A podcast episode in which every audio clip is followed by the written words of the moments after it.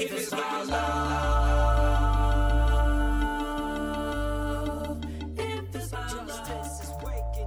Hey, what's up, everybody? This is Austin Haynes with the Waking Justice Project, and this is your daily wake up call. Here's what the corporatocracy is up to today, October 30th, 2019. You can visit our website at wakingjustice.org for more details. Here are the headlines. It's Whistleblower Wednesday today, where each Wednesday we focus on whistleblowers, the brave activists who work to expose the corporate takeover of our democracy. Some of the most important patriots in U.S. history were whistleblowers. In fact, the U.S. was practically founded by whistleblowers. For a brief history, you can check out the first edition of Whistleblower Wednesday in our October 2nd podcast. Today, we'll focus on whistleblower Edward Snowden, who released the largest trove of classified government intelligence documents in U.S. history. And we'll get into the substance of those leaks in just a moment, but first, here's a quick bio. Ed was born on June 21, 1983, in Elizabeth City, North Carolina. His father was an officer in the Coast Guard, and his mother, a clerk at the U.S. District Court. In high school, Ed got sick and missed almost a whole year of school. So he dropped out, got his GED, and began taking college courses. Ed has scored above 145 on two separate IQ tests. For us mortals, that means he's got a genius IQ. Ed says he always expected to work for the federal government, like the rest of his family. In 2004, he enlisted in the United States Army Reserve, and a few years later, in 2006, he got a job with the CIA. Over the next seven years, Ed would distinguish himself as a computer wizard, quickly rising in the ranks of the CIA, and then later as a contractor on CIA and NSA projects. By 2012, Ed says, I had practically unlimited access to the communications of nearly every man, woman, and child on Earth who had ever dialed a phone or touched a computer.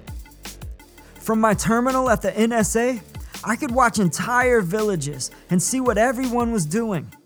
I watched the NSA tracking people's internet activities as they typed. I became aware of just how invasive US surveillance capabilities had become. Whistleblower John Kiriakou, who helped expose the CIA's waterboarding and torture program, was in prison. Kirk Wiebe, Thomas Drake, and William Binney were targeted for prosecution for exposing the NSA's gross mismanagement, including directing resources against Americans without probable cause.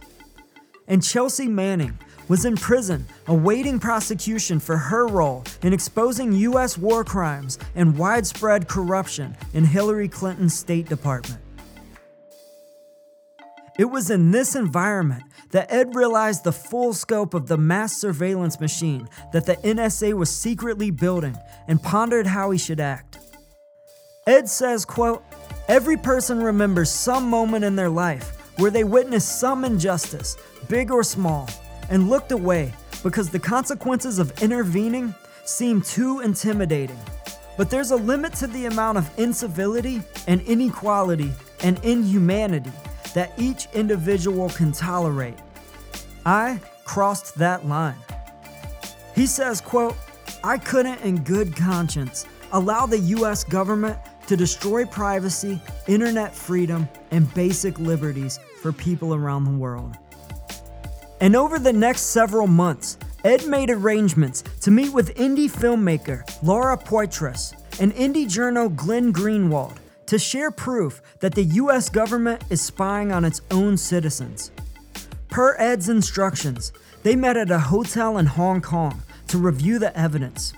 And for the next several days, they poured through thousands of documents and they interviewed Ed about the extent of mass global surveillance by the US corporatocracy and its allies. Glenn soon realized that Ed had delivered the biggest national security leak in US history. So Glenn devised a plan to work with a few other journalists and outlets and publish key aspects of the leaks over a period of five consecutive days. The first article was published in The Guardian by Glenn and fellow journalist Ewan MacAskill about the NSA's PRISM program. PRISM is a program the NSA uses to collect all our online data, including search history, the content of our emails, file transfers and live chats, who we're in contact with, for how long, what we're reading, and what we're viewing. The NSA's own documentation claims that, quote, the program is run with the assistance of the companies implicated. And those include Google, Facebook, YouTube, Skype, Verizon, Yahoo, AOL, Apple, and Microsoft. And a quick sidebar Microsoft's ad slogan at the time was quote, "Your privacy is our priority." Wow. And the second article that Glenn published was about secret surveillance by the UK's own spy agency through a program called Tempora. It taps into fiber optic cables to collect and store vast quantities of global data, including phone calls, emails, messages, Facebook posts, and internet histories. And then they share the data with the NSA. Subsequent articles revealed similar programs in Germany, France, and Brazil. Some of the leaks revealed that the US had even tapped the cell phones of Germany's Chancellor, Angela Merkel, as well as several other politicians. As former British intelligence official Annie Machon said, this rather blows out of the water the much abused argument that all this surveillance is to stop terrorists. And Glenn Greenwald adds, the word terrorism packs an incredibly potent emotional punch. But the issue is whether we should trust a government to have free, unlimited reign over people's communications simply because they utter the word terrorism enough times.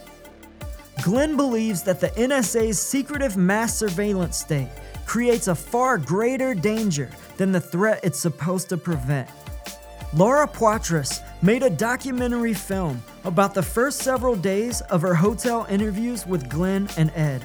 Her documentary is called Citizen 4, and it won the Oscar for the Best Documentary in 2015. In a follow up interview on the documentary, Laura defended Ed's decision to blow the whistle on the NSA. She said, We live in a democracy, and these kinds of decisions shouldn't happen in secret.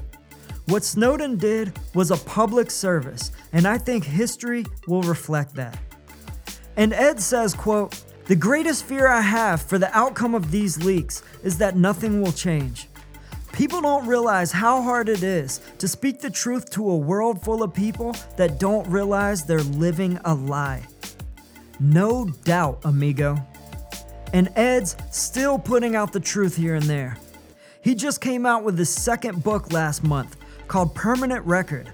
And just after his new book hit bookstores, Ed tweeted, quote, Yesterday, the government sued the publisher of Permanent Record for not kidding, printing it without giving the CIA and NSA a chance to erase details of classified crimes from the manuscript. Today, it is the best selling book in the world. Unquote. Good. Ed's still in Russia. He fled there after the Hong Kong meetings with Laura and Glenn and was granted asylum. And we're sure we haven't heard the last from Ed. Also good. Thanks for listening in today. If you want to learn how all of us in the work of global justice can join together in strategic boycott and force this corporatocracy to the people's bargaining table to end all of this injustice and corruption and to save our planet, please visit our website at wakingjustice.org. You can check out our About page and listen to our first podcast. And if you want to get involved, please fill out the Join Us form at the top right of the page. Or you can email us at info at wakingjustice.org.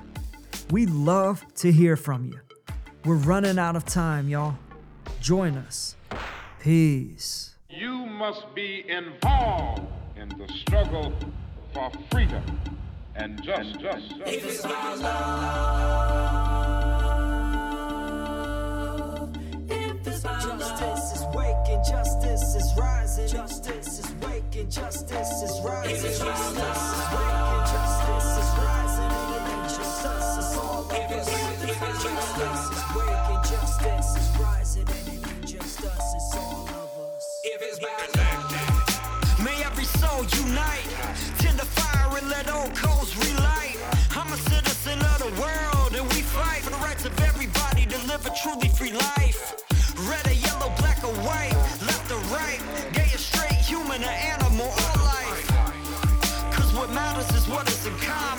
you know it, stand tall and keep dropping the knowledge. Justice is waking, justice is rising, and it ain't just us, it's all of us. If it's my love.